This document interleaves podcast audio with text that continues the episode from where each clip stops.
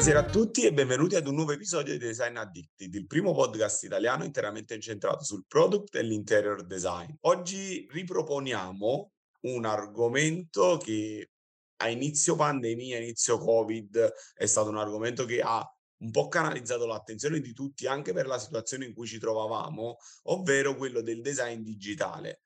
Visto che io non ne so veramente poco, sto facendo quasi niente, ma diciamo veramente poco per non buttarmi giù del tutto, eh, ho con me due graditissimi ospiti che fanno veramente parte di questo mondo e vedremo insieme e per chi non li conoscesse basta che apra il sito per rendersi conto eh, della qualità e di quanto siano dentro questo mondo, ovvero 3D Factory. Abbiamo con noi Diego Rapunzi e Dylan Campardo. Ragazzi, grazie Ciao. mille Ciao, di essere qui. Grazie, allora, ragazzi, essere qui.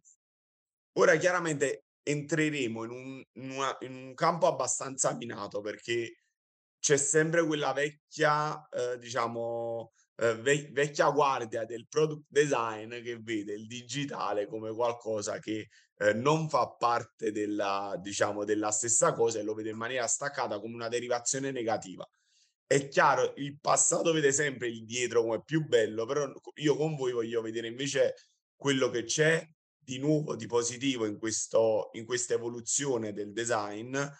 Design che voi fate a 360 gradi, come sapete questo podcast si occupa soprattutto di design per l'arredo, eh, lo vediamo insieme e poi vediamo soprattutto insieme quell'hype che si è creato un paio d'anni fa dove veramente non si parlava d'altro, oggi dove di solito queste cose poi dopo trovano la loro fisionomia reale, cioè quello che poi è, è realmente oggi quel, la potenzialità di questo mondo legato al design, vediamo con voi oggi a che punto siamo però chiaramente non posso partire da chi siete e cosa fate per chi ci ascolta. Io un po' vi conosco perché ci siamo conosciuti in questi giorni per preparare questa puntata, però eh, ci raccontate un po' la vostra azienda, eh, qua, come nasce, che obiettivi si pone e cosa realizzate. Ma certo, allora io partirei dal raccontarvi un po' chi siamo, come ci siamo conosciuti io e Dylan.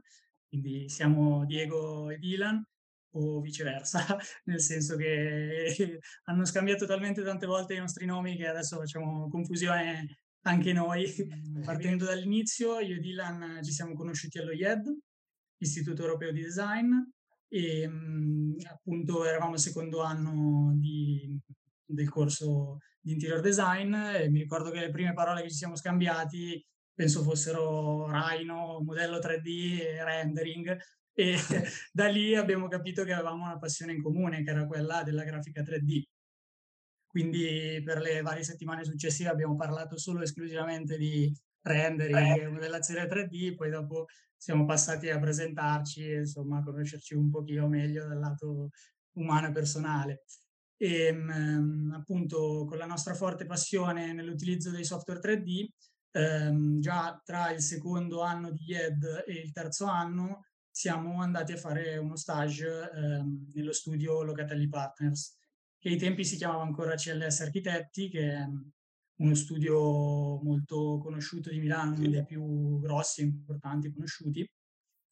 E mh, abbiamo avuto modo di iniziare insomma questo, questo stage che è durato relativamente poco, qualche settimana. Siamo entrati a far parte a tutti gli effetti del team dei 3D artist dello studio, abbiamo iniziato a capire quali fossero le dinamiche di realizzazione dei rendering per la presentazione dei progetti ai clienti o per le revisioni interne dello studio. E quindi abbiamo appunto passato un periodo affiancati ai 3D artist dello studio, ehm, però già noi eravamo abbastanza pratici dei software 3D, nel senso che iniziavamo a portare anche delle altre soluzioni come le prime animazioni architettoniche che era una cosa che non era molto, molto utilizzata all'interno dello studio. Io ti stoppo, faccio l'avvocato del diavolo, perché sapere che chi ci ascolta a volte ha diciamo, un pubblico mm. che va dai 40 in poi, quindi io ti dovrò fare domande okay. dove magari io so la risposta, ma voglio che tutti comprendano cosa certo. significa eh, quello che hai appena detto per quanto riguarda le architetture, come le chiamate? Animazioni architettoniche. Mo, archi- animazioni architettoniche. Esatto, diciamo, in cosa sì, consiste? Sì rispetto a un si rendering tratta di la differenza semplicemente sta nel fatto che un rendering è un'immagine statica, quindi si crea la struttura, la modellazione 3D, si applicano i materiali e le finiture e si genera a tutti gli effetti uno scatto fotografico. Per quanto riguarda invece le animazioni architettoniche, si tratta di immagini in movimento, quindi a tutti gli effetti dei filmati, dei video, dei cortometraggi, dove le, gli spazi si muovono, dove ci sono dei movimenti di camera e c'è una poetica completamente diversa rispetto ad un rendering che è un'immagine ferma, è una foto. C'è un grado di dettaglio molto maggiore perché quando imposti un rendering sai lo scatto sì. che devi fare e quindi quello che esatto. non entra nello esatto. scatto non, diciamo, no, diciamo, no, no, esatto. non ti interessa, non entra nella cosa. Quando devi girare intorno a un oggetto, devi andarci, in caso di una creatura, all'interno, tutto deve essere perfetto nel percorso, cioè come se facessi migliaia di rendering uno dopo l'altro, esatto. alla fine esatto. quello è, quello è il processo. Esatto, il motivo infatti per cui venivano appunto utilizzate di meno le animazioni 3D era soprattutto legato al tema delle tempistiche, no? Come in ogni studio di architettura, ogni studio di design, un punto cruciale sono le tempistiche, quindi il progetto deve essere pronto per ieri magari, no? E quindi eh, c'è sempre la necessità di fare le cose abbastanza velocemente.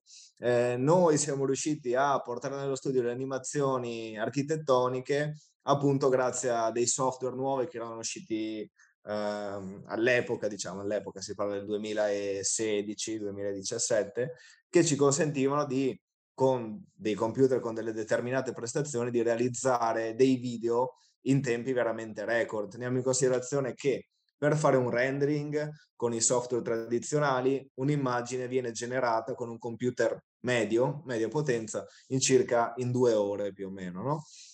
Per realizzare un video, se noi pensiamo che un video è un insieme di fotogrammi, quindi di tanti rendering, 30 rendering al secondo, immaginiamoci per fare un minuto di video quanto tempo ci vorrebbe con un software tradizionale, no?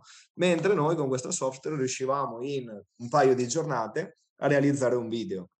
La difficoltà stava appunto nel fatto che eh, per i video eh, tu dovevi costruire l'edificio, la stanza in tutti i minimi particolari, perché non si tratta più solo di un punto focale. È come quando si fa un set fotografico, il set fotografico è perfetto da destra a sinistra eh, in quel preciso spazio, ma tutto il resto c'è lo studio, no? Mentre nel video invece dovevi ricreare comunque tutta l'ambientazione, quindi diventava una cosa più complessa da gestire.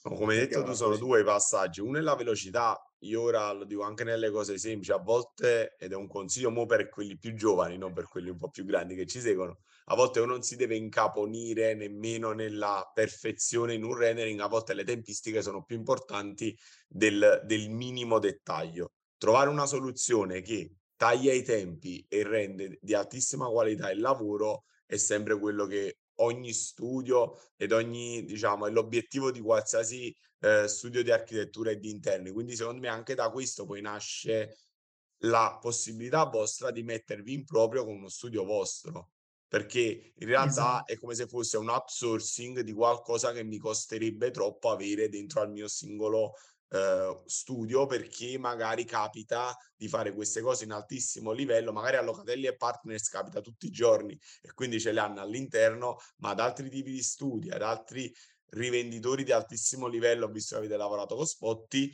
può capitare ogni tanto e quindi ogni tanto significa io devo andare in outsourcing ad un'azienda che mi produce quello che io voglio. Quindi penso che questo sia uno dei canali diciamo, del, diciamo, del vostro business adesso, immagino.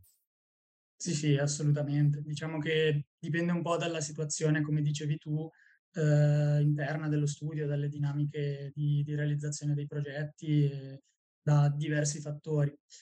E, ehm, invece, tornando a appunto come ci siamo conosciuti a quella che è la nostra storia, il nostro background, ehm, noi appunto una volta finito questo stage abbiamo concluso i nostri studi all'OIED portando la tesi sulle nostre tesi sugli spazi co-working e gli spazi ufficio. Ai tempi lavoravamo in due team diversi, nel senso che già io e Dylan ci conoscevamo, ma lui aveva il suo team di lavoro, io avevo il mio.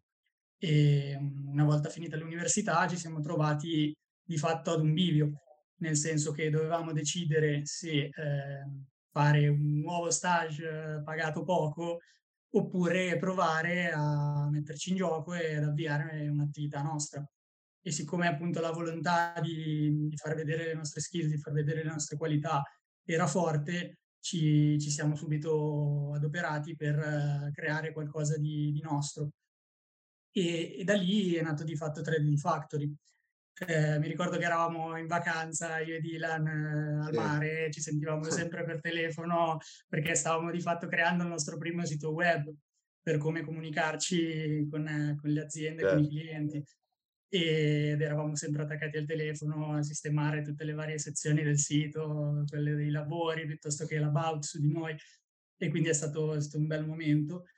Poi appunto degli studi che ci erano stati proposti come i luoghi, i posti dove andare a fare lo stage, di fatto poi sono diventati i nostri primi clienti perché comunicandoci come una nuova realtà con determinati servizi, anche se a me non piace tanto parlare di servizi perché la nostra è un'attività molto anche abbastanza informale, ci teniamo a comunque non comunicarci come un'azienda, ma siamo a tutti gli effetti un collettivo. Siamo designer, siamo artisti, quindi 3D Factory eh, nasce anche con questo concetto qui, già dal nome, eh, che è un'equazione difficilissima, nel senso che 3D Factory è la composizione di tre elementi chiave, che sono il 3D, quindi la nostra passione per la grafica 3D, come ho già detto prima, le D che sono le iniziali dei nostri nomi, Diego e Dylan, semplicissimo, e poi la factory.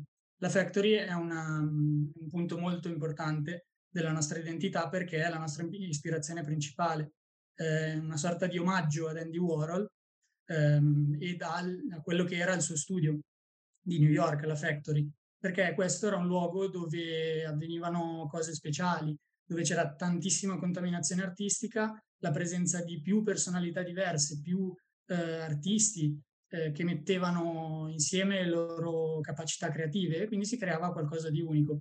E l'approccio di Andy Warhol al mondo dell'arte, al mondo del lavoro, è una cosa che ci ha sempre affascinato. Questa idea di Dylan, tra l'altro, di, di aggiungere Factory al nome, perché appunto vorremmo anche noi riadattare, reinterpretare questo approccio al lavoro e a quello che facciamo in maniera, diciamo, in, rivisitandolo in chiave digitale contemporanea. Questa no, guarda, Diego, ti interrompo perché diciamo io da sempre dico che quello che man- manca oggi nel mondo del design un po' si sta creando fortunatamente negli ultimi anni è proprio l'idea di collettivo. Ora, diciamo che i momenti più belli del design, io parlo dell'italiano, ma questo vale anche per lo statunitense in generale, quando ci sono stati dei momenti in cui tante persone diverse si incontravano lo puoi vedere, che ne so, io li cito sempre gli stessi, ma perché sono famosi, Alchimia, Memphis, ma pure il gruppo statunitense degli IMS, Sarinen, Sì. Ribertoia, erano tutti amici, cioè quindi in realtà da queste contaminazioni, da, da poter scambiare, diciamo, interazioni, nasceva, diciamo, a volte qualcosa di speciale. Eh, quando sei andato sull'individualismo degli anni 90, dove io sono io e sono già le archi star, perché in realtà quello è stato un po' il problema. Prima tu non sapevi chi c'era dietro un prodotto, ti arrivava una seta di Zanotta, non sapevi chi l'aveva fatta. Oggi arriva prima il designer e poi il prodotto e poi l'azienda. Quindi in realtà quell'individualismo secondo me ha portato un po' a rendere più arido questo mondo. Quindi quello che è il vostro mood, ora chiaramente in un campo anche artistico, però nell'arte secondo me è sempre, è sempre esistito.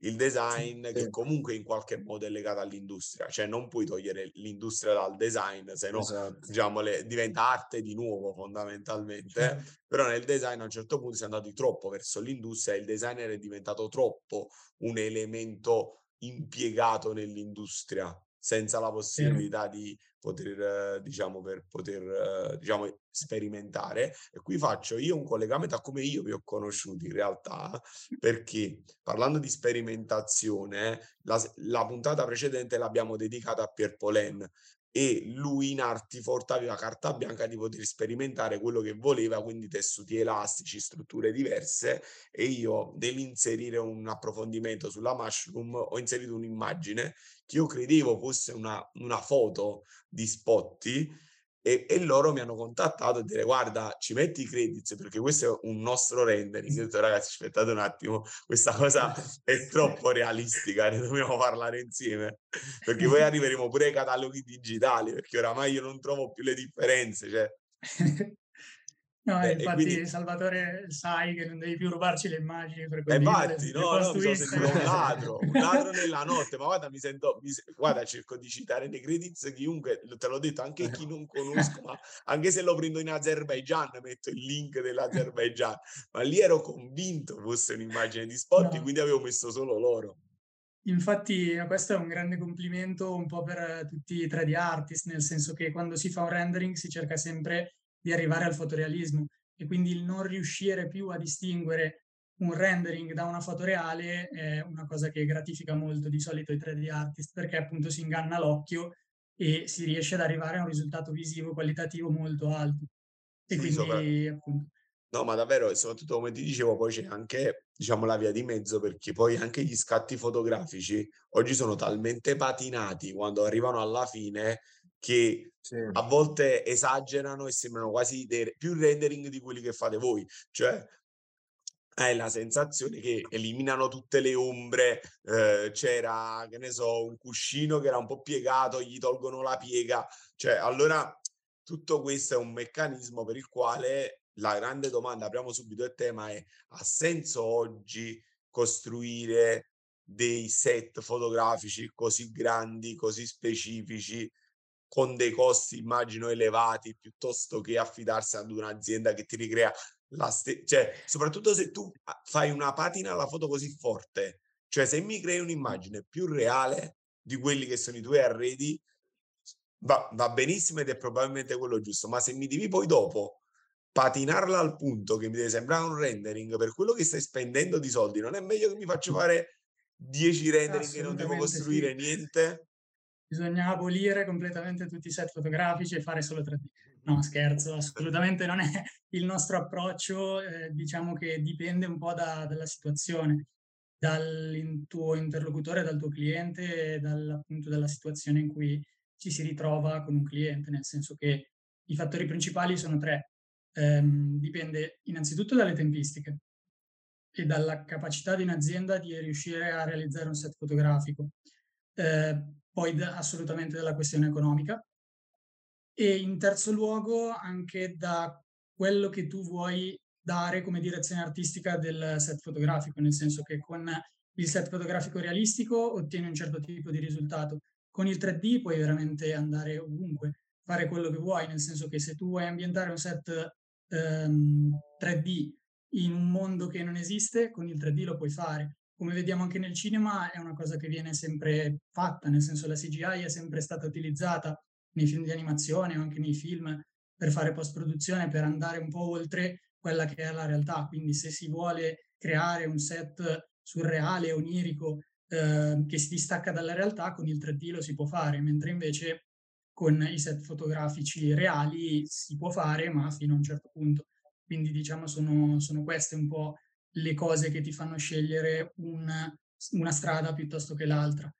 No, ma infatti Diego, io penso che la direzione possa essere quella del rendering, perché comunque i mezzi di comunicazione di oggi, Instagram su tutti, perché comunque Instagram resta ad oggi, secondo me, il social che canalizza di più questo mondo qui, eh, punta al patinato, cioè punta al perfetto, non all'imperfetto. E quindi chiaramente il set fotografico per me avrebbe molto più senso se tu fai qualcosa dove fai vedere l'elemento vissuto, per esempio quello che oggi ha molto valore, a volte le aziende non se ne rendono conto, è il video dei processi costruttivi.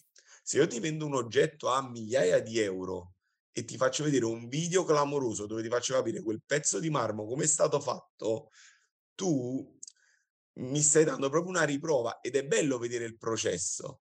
Se io devo sì. fare un'immagine invece che deve essere un'immagine che deve ammaliare, quindi deve colpire in un nanosecondo il cervello, che non deve avere reazioni particolari, più è perfetta meglio è.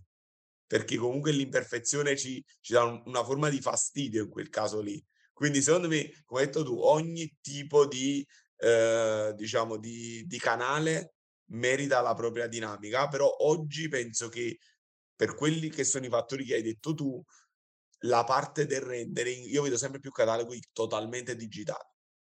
Cioè dove sì, mi rendo conto che di, di montato lì non c'è nulla. E sono belli. Non è che io penso era più bello il catalogo di prima. Non, pure sì. perché quando poi fanno il catalogo di prima lo, cercano di farlo perfetto, cioè cercano nell'armadio di mettere le camicie stirate, proprio capito? Tutte dritte, dritte, Ma... dritte. Sai cosa? Eh, quello che stavi dicendo, nel senso che eh, l'imperfezione nelle fotografie dà fastidio, no? O comunque è una cosa che si cerca di evitare. Quello che facciamo noi 3D artist invece per conferire più realismo alle immagini che realizziamo è da andare a creare delle imperfezioni. Se ti vai a guardare qualche immagine che abbiamo fatto, noterai che molto spesso andiamo ad utilizzare dei materiali o andiamo a rovinare determinati elementi proprio per conferire più realismo all'immagine. Eh, è ovvio che in un, un rendering la, il modo più veloce per capire se è un rendering o no è appunto andare a vedere se ci sono imperfezioni. Se ci sono imperfezioni, allora inizi a dire mm, forse è una foto, ah no, forse è un rendering. Però come dicevi tu, fanno talmente tanta post-produzione sulle fotografie che alla fine non riconosci più uno o l'altro. Quindi non so se sia un vantaggio nostro, nel senso che le fotografie sembrano più rendering o viceversa. Questo è un po' da. Secondo me è un vantaggio vostro perché io suppongo, non so i prezzi, però suppongo che fare un rendering costa meno di fare un set fotografico. Cioè, quindi se, se, poi alla fine il risultato è lo stesso, ne, ne diviene certo. solamente una questione di costo. Questo sì, diciamo. sai qual è il vantaggio di fare i rendering? A parte l'ambientazione e quant'altro, noi a tutti gli effetti siamo dei fotografi, no?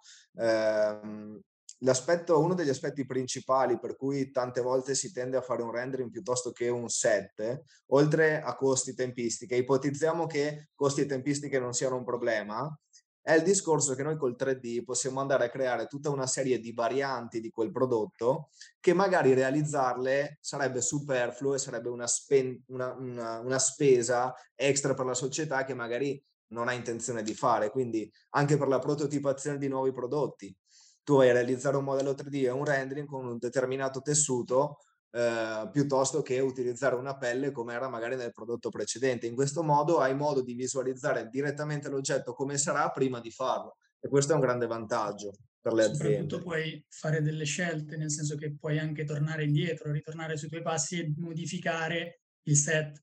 Addirittura sì. poco tempo fa ci è capitato che ci chiedessero di intervenire col 3D su un set fotografico reale. Quindi fare sì. una sorta di foto inserimento e andare a modificare una cosa in un set reale che non era venuta bene e in post produzione non si poteva cambiare, proprio una cosa di qualche settimana fa.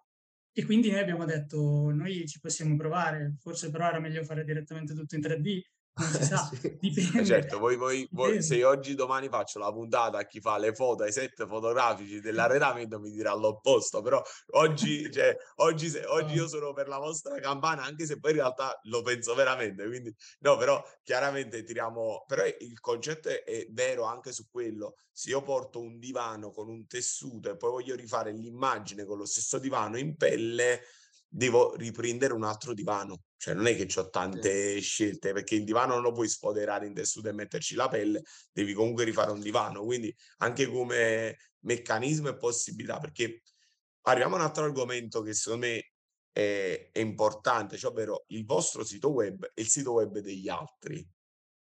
Cioè io sono ogni volta che ho analizzato, a volte ho fatto diciamo le analisi un po' dei vari dei vari brand per vedere un po' le dinamiche e tutto, spesso ho visto dei siti web che sono veramente arcaici. Ora il vostro è ultra futuristico, cioè diciamo siamo nella via eh, diciamo opposta. Però l'idea di poter dire ehm, cambio il colore, vedo questo oggetto in 3D, ho visto i vostri prodotti che poi mi spiegherete un po' che sono, che tu ci puoi girare sopra, sotto e li vedi da tutte le angolazioni è una cosa che pochissimi siti hanno, anzi io ti direi che nei grandi brand non ce l'ha nessuno, cioè non, non lo fanno. Ora chiaramente, vi ripeto, anche lì ci sono delle dinamiche commerciali per le quali se io ho un, ho un vasto, diciamo, un vasto, eh, un vasto catalogo di prodotti, io non devo confondere il cliente, quindi se lo metto a far girare intorno a un divano e lui si vede sotto le cinghie elastiche, diciamo, non è che ha tutta questa rispondenza, però altrettanto se voglio cambiare solo il colore di una sedia perché vado sul sito e la voglio cambiare, molti siti non lo hanno ancora e, e mi sembra la cosa più banale del mondo. Um, il vostro sito, quanto veicola il vostro lavoro? Cioè, eh, l'immagine che la vostra immagine oltre ai social in realtà è il vostro sito in questo caso e facendo voi dell'arte digitale diciamo il vostro lavoro è un po' il bigliettino da visita vero no? cioè come se fosse un portafoglio eh, sempre lì praticamente. Quanto veicola quanto ci state dietro e ogni quanto lo cambiate? Perché pure questa è una cosa interessante No, è vero, eh. premesso che siamo un po' in fase di rebranding, nel senso che ogni tot riguardiamo il nostro sito e non ci piace più. Quindi lo cambiamo praticamente con frequenza abbastanza di frequente, insomma. Però sì, di fatto noi nel nostro sito andiamo a inserire tutta una serie di informazioni, tra cui i nostri contenuti principali, perché di fatto noi realizziamo contenuti digitali, contenuti creativi, e quindi andiamo soprattutto ad enfatizzare quella che è l'immagine dei contenuti che noi, che noi produciamo, oltre al fatto, appunto, come dicevi tu, di inserire tutta un'altra serie di, di cose. Noi adesso in questo momento nel nostro sito abbiamo due sezioni, oltre a quella dei contenuti, che sono la parte di 3D Factory Atelier e 3D Factory NFT, che eh, in una forse, come dicevi tu, hai visto alcuni dei nostri prodotti, io nell'atelier ho visto dei prodotti che ruotavano. La mia domanda, visto che poi non trovo dei riferimenti di chi li producesse e avendo la sezione NFT a parte, mhmm, nella mia divisione mentale l'atelier era reale e l'NFT era virtuale, però poi non ho trovato specifico, ho detto ora gli voglio chiedere se diciamo se sono in fase di eh, sono delle cose che producono loro, quindi in autoproduzione, se, hanno, se stanno legando questo prodotto a qualche azienda e stanno aspettando per poterlo dire, però questa diciamo è un po' tra virgolette una mezza critica, nel senso se io non capisco vuol dire che sul sito qualche informazione latita. Scusatemi esatto, la... ma infatti è per questo che siamo sempre in costruzione, nel senso ci riadattiamo sì. e andiamo a capire quali sono le cose che funzionano un po' di più e un po' di meno del nostro sito. Comunque eh, la parte di 3D Factory Atelier è diciamo una nostra espressione creativa ehm, di esplorazione di tutti quelli che sono eh, il lato nostro creativo come designer, quindi eh, l'esplorazione nel settore del collectible design. quindi andiamo a creare in versione digitale quelli che sono dei prototipi eh, in 3D dei prodotti che disegniamo noi fino poi a passare alla prototipazione reale di questi oggetti, di questi pezzi di design collezione e poi presentarli alla Design Week piuttosto che ad altri eventi di design o di arte. Quindi questa è un po' la spiegazione di che cos'è 3D Factory Atelier, un laboratorio digitale dove noi esprimiamo quella che è il nostro know-how e la nostra volontà di eh, esprimerci come, come designer a tutti gli effetti. No, no, è chiaro. E poi l'altra domanda che ho sempre per tutti quanti, perché questa è una cosa che mi capita sempre, perché si parte sempre dalle poltrone e dalle sedie? Cioè, non ho mai visto uno partire da un divano, da una libreria, cioè, davvero, cioè, c'è proprio, secondo me c'è proprio ah, insitamente, eh, cioè, c'è insitamente questa predisposizione naturale per chi è in questo modo di partire da lì, dalla, manco dalla sedia, dalla poltrona, cioè la poltrona è proprio la prima cosa che, ma sarà che dove ci piace stare, però sì, in perché forse, forse perché la sedia è troppo poco, il divano è troppo e quindi alla fine fai una via di mezzo che è una sedia, che un po' è uno dei primi progetti che avevamo fatto, avevo disegnato ai tempi dell'università che è X-Chair, che appunto è a metà tra una sedia ed una poltrona, quindi è una via di mezzo. Quindi, boh, forse. No, ma, ma l'ho notato anche voi. Con questo ne parlavo, ne ragionavo ieri quando vedevo il sito vostro, perché poi avendo guardando anche le altre cose, dicevo, ah, però guarda, fa, facci caso, partono tutti. Tut, cioè, fa, cioè, la prima cosa che noti sopra è ah, una bella poltrona, una cosa particolare. E, e, torniamo pure un po' al lato, secondo me, artistico. Cioè, il fatto che la, la poltrona abbia un fare scultoreo più omogeneo rispetto ad altri prodotti. Altre produzioni sono più difficili perché hanno una, una dimensione che prevale sulle altre e quindi ti lascia meno eh, libertà artistica come, come cosa. Magari la poltrona in sé ha un... Infatti pure il tavolo è sec- la seconda cosa che si fa. E se ci pensi anche lì, le dimensioni sono più assimilabili, la larghezza, l'altezza, la profondità rispetto appunto a un divano, una libreria, un tappeto, cioè dove tu hai una, cioè una delle tre dimensioni che rimane minima, insomma. No, infatti finora le cose che abbiamo presentato, portato agli eventi di design sono effettivamente due tavolini e una poltrona. Però è cioè, in fase di, di studio e di elaborazione. No, no, no, ma, ma ragazzi, voi siete giovani, voi avete una trentina d'anni, io lo dico proprio non, questa non è, è proprio un'osservazione, cioè proprio una cosa, però pure io se cominciassi a partire da lì, cioè, se, cioè, se mi chiedi cosa vorresti disegnare come prima cosa, probabilmente una poltrona, un tavolino. Cioè, è difficile che dici voglio realizzare eh, un tappeto. Cioè, è, sì. è raro. Ragazzi, e arriviamo all'argomento poi che dà il titolo alla puntata e l'argomento forse più spinoso, ovvero gli NFT. Voi producete NFT. Come vedete il mondo degli FT, gli NFT oggi legati al design? Cioè, è qualcosa che sta avendo un mercato, eh, viene visto più come un qualcosa che poi dopo può essere legato ad un oggetto fisico, perché io ho sempre immaginato anche la vendita dell'NFT col prodotto che ti do, tra virgolette, soprattutto in serie limitate e serie numerate, perché la grande obiezione nel mondo del design è che quando tu fai un prodotto industriale dovrebbe avere una serialità, l'NFT è per logica all'opposto, cioè tu hai un token che te lo rende unico, quindi sembrano due mondi un po' agli antipodi, almeno concettualmente. Quindi eh, volevo sapere un po' da voi a che punto eravamo da questo punto di vista. Certo, sì, allora, Sicuramente l'introduzione degli NFT è stato un grande punto di svolta, secondo me. Devo ammettere che all'inizio non ci abbiamo capito molto neanche noi, nel senso che non ci capivamo assolutamente niente. Siamo andati a informarci per capire esattamente di che cosa si trattasse, guardando i vari video che c'erano sul web, tra cui quelli di Montemagno, insomma, che spiegava un po' che cosa stava succedendo, no? Perché anche e soprattutto la pandemia ha influenzato molto questo, questo cambio e con l'introduzione degli NFT a tutti gli effetti si certifica l'autenticità di un contenuto digitale. Quindi, soprattutto anche nel settore del product design, può essere una cosa che, che, che è assolutamente importante.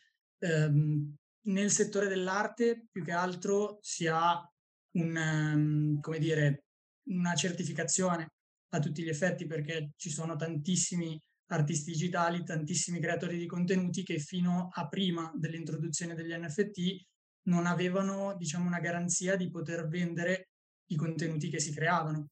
Quindi questa è una cosa che sicuramente ha dato un punto di, di svolta.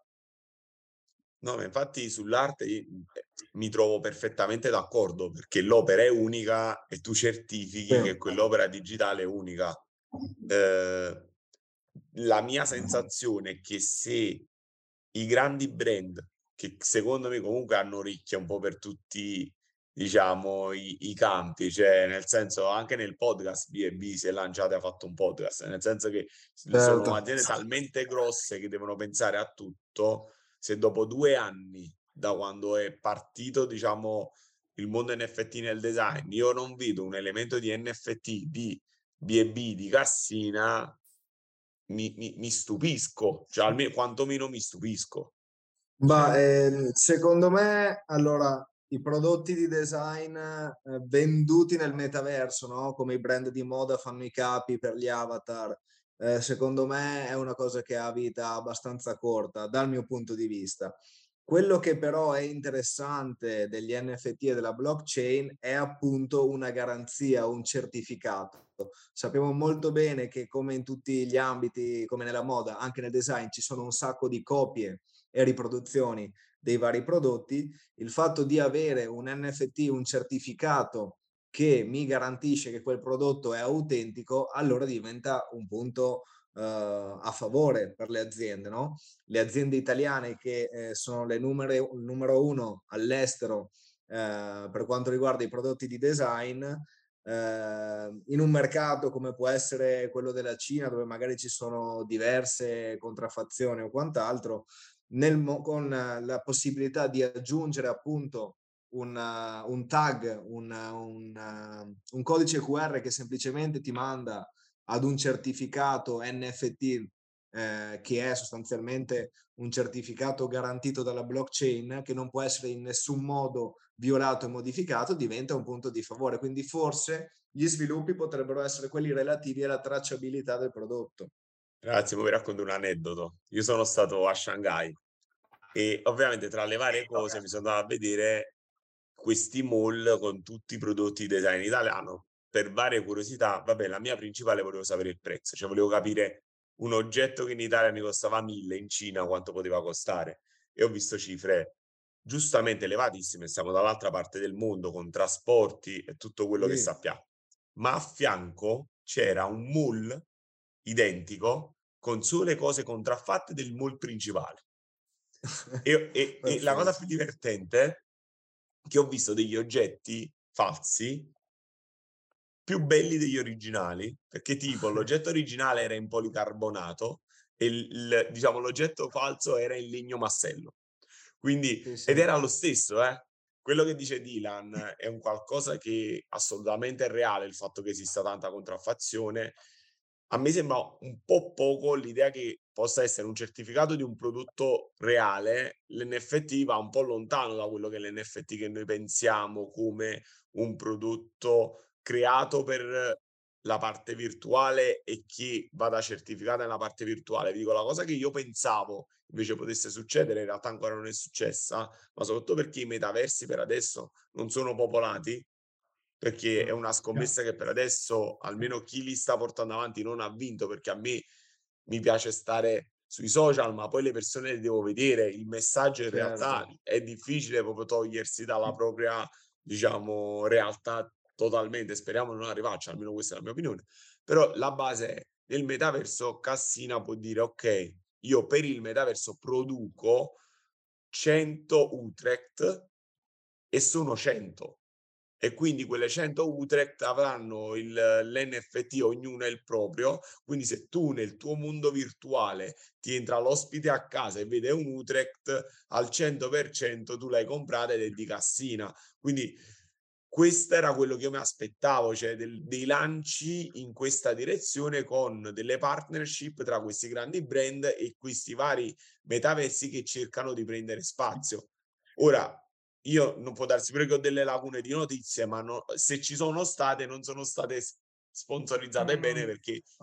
La realtà è proprio questa, nel senso che finché non ci sarà una piattaforma che prenderà più piede, nel senso sarà più utilizzata rispetto alle altre, eh, non ci sarà un vero e proprio interesse da parte delle aziende di andare a creare a tutti gli effetti degli NFT e dei prodotti virtuali, perché finché ci saranno tantissimi spazi nel metaverso, tantissime terre virtuali, tantissimi luoghi dove le persone sono, tra virgolette, separate tra loro, perché poi di fatto ogni metaverso, ogni frazione del metaverso ha la sua realtà.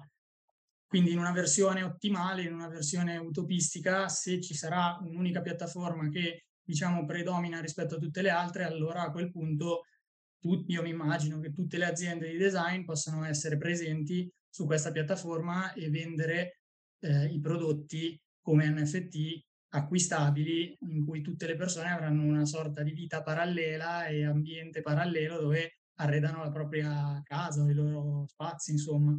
Quindi è, secondo me... ancora un po' lontani da, da questa visione, secondo me. C'è anche un altro aspetto da tenere in considerazione, secondo me, eh, che è relativo al fatto che un prodotto di design eh, deve essere vissuto, deve essere visto, eh, ha dei dettagli che anche noi quando i nostri clienti ci chiedono di ricostruire un determinato prodotto dobbiamo ricostruire al 99,99% identico.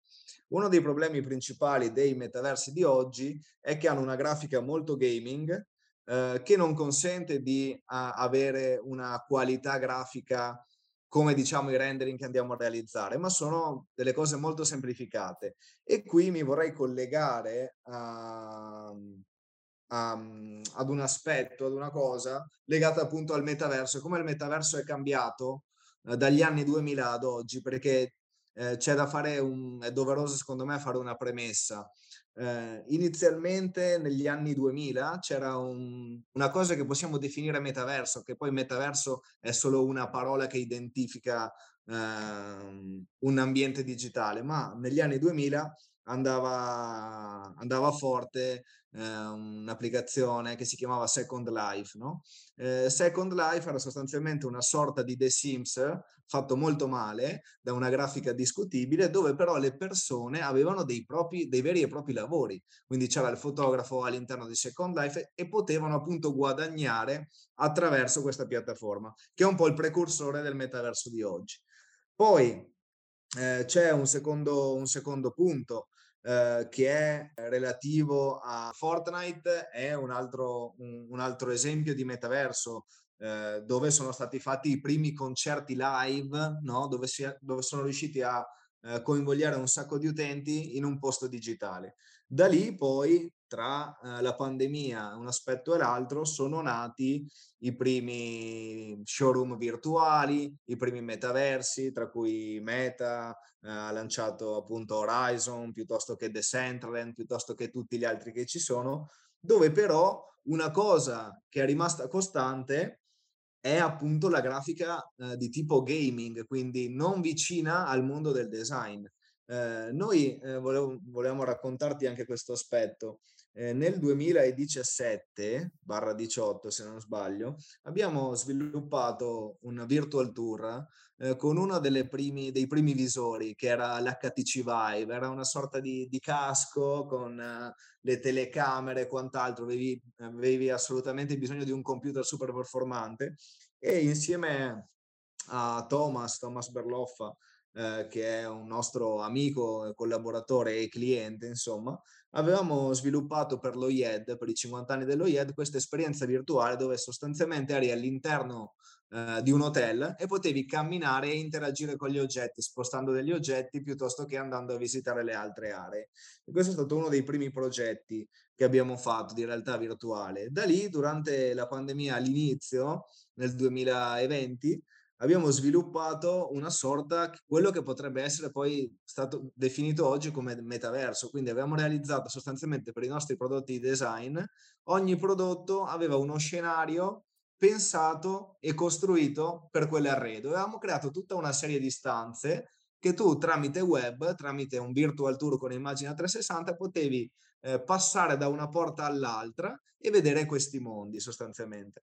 Eh, forse eh, ed è quello che abbiamo immaginato io e Diego, siamo, siamo, abbiamo iniziato a lavorare mh, con il Virtual Tour, eh, con una sorta di metaverso preistorico, eh, molto prima de, di quello eh, in, del momento in cui viviamo adesso. E già allora non era capito questo mondo.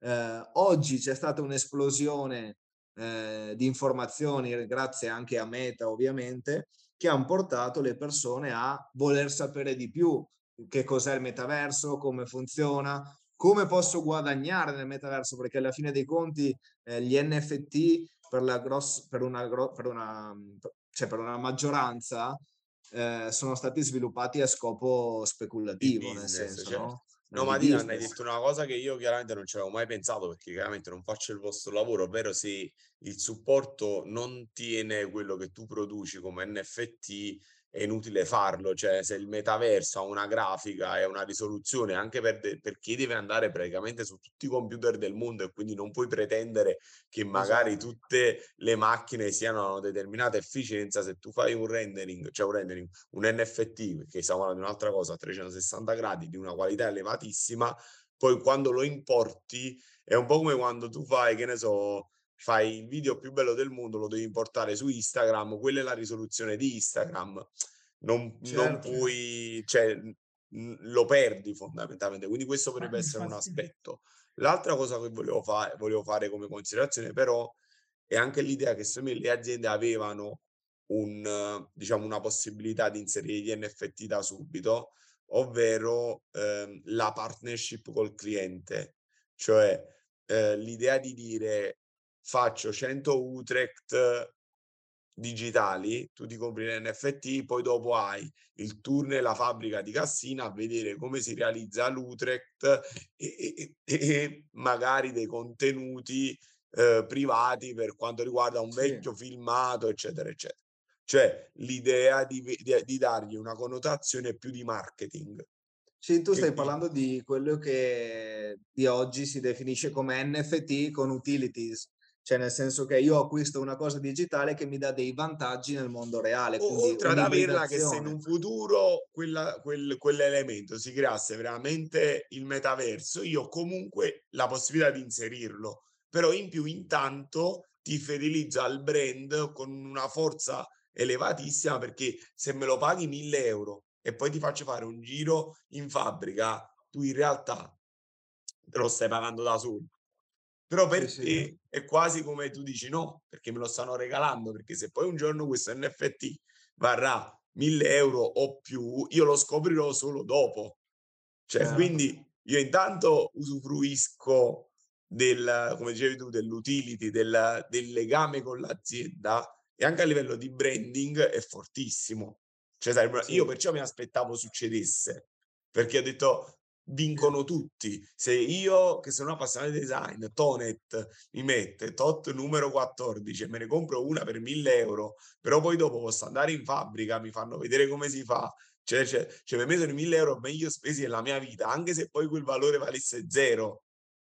Sì, sì, no, ma infatti gli NFT con utilities vengono utilizzati in tantissimi campi, ne stanno uscendo di tutti i tipi, tra ristoranti, piuttosto che anche eh, concerti, nei Io concerti. Ho visto aree private, ho visto l'ha fatto Justin sì. Bieber con gli orsetti, se non sbaglio. Sì, esatto. sì.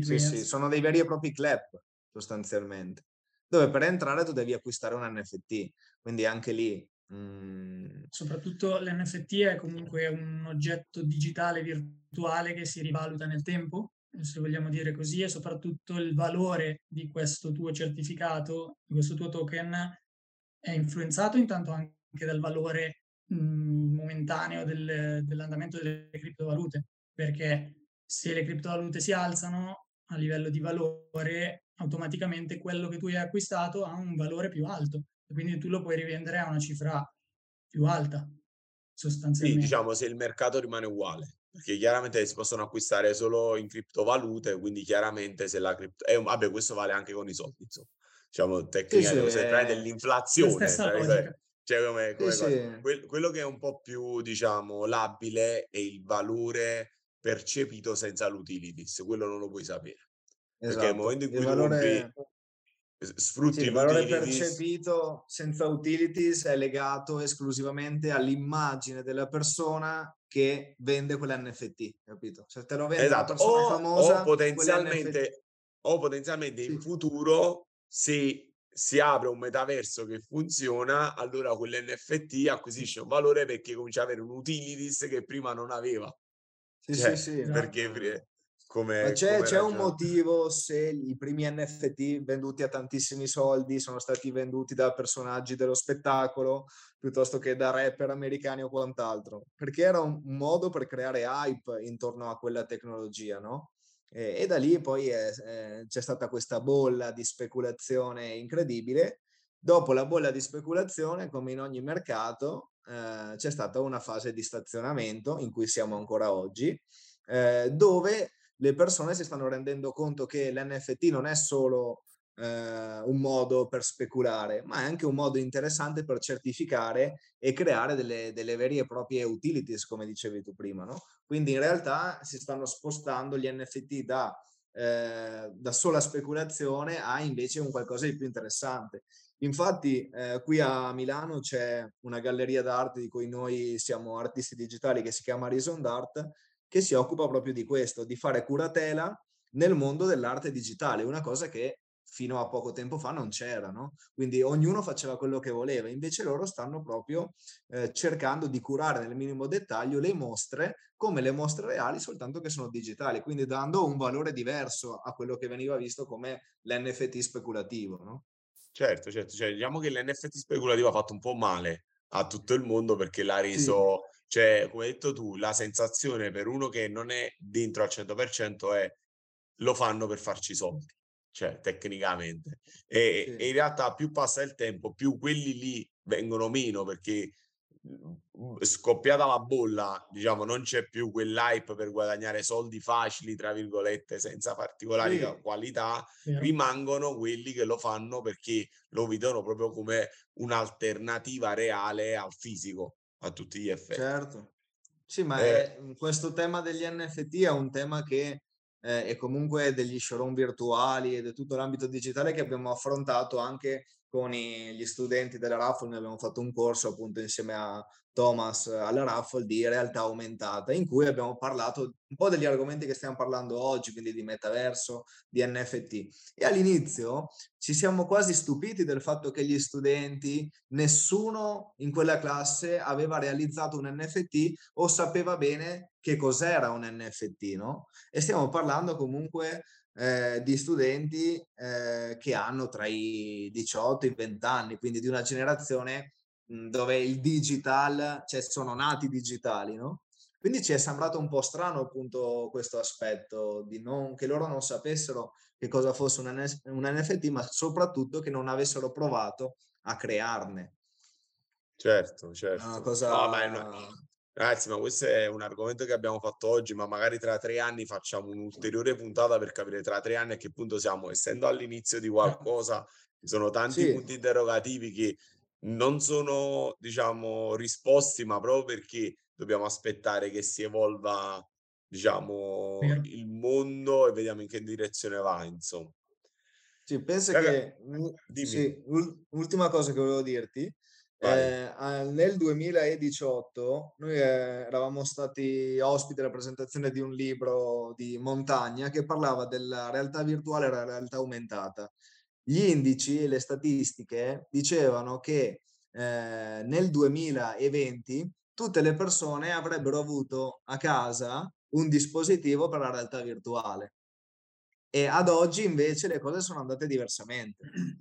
Eh, raga, Ai tempi veniva visto anche un po' come un oggetto demonizzato perché le persone ancora non avevano provato tutte il visore per la realtà virtuale. Non so se tu, Eh. Salvatore, l'hai provato. Ragazzi, l'ho provato varie volte. Secondo me c'è un problema fisico, pesa troppo.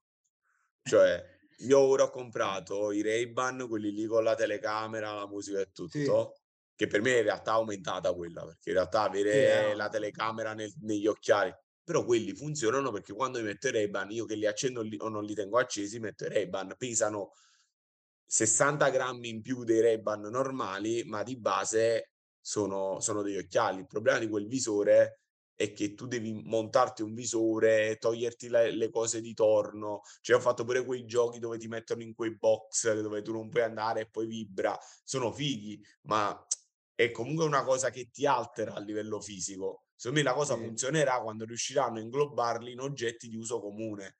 Cioè, tu metti un Esatto, paio di occhiali infatti- normali ed entri in un mondo virtuale, allora a quel punto è diverso. Mi posso spostare, mi compri, mi fai una piattaforma tipo da Pirulan dove io mi posso muovere e la piattaforma non mi fa percepire la Eh. piattaforma stessa, ne riparliamo. Secondo me il problema principale è che oggi gli strumenti sono troppo eh, macroscopici, è un po', me siamo all'epoca e poi i cellulari, la gente si portava la cassetta dietro il cellulare così Esatto, e, tu, e, e la gente diceva ma, ma dov'è la comodità a portarti una cassetta dietro un cellulare? Siamo arrivati agli smartphone, secondo me oggi Tra col mondo del virtuale siamo più o meno allo stesso punto, un giorno diremo ma come facevamo a metterci quei pacchi in testa? Eh, cioè, secondo me tra dieci Ma- anni arriveremo a, a quello, secondo me li vedo Esatto. molto analoghe, analoghe come situazioni. Secondo me, esatto, la storia si ripete sempre, sta succedendo esattamente la stessa cosa nel mondo dei visori eh, per la realtà virtuale, perché appunto volevamo raccontare un ultimo aneddoto Vai. che eh, appunto nel 2017-2018, quando abbiamo fatto questa esperienza lì alla Triennale, l'abbiamo poi riproposta alla Maker Fair di Roma.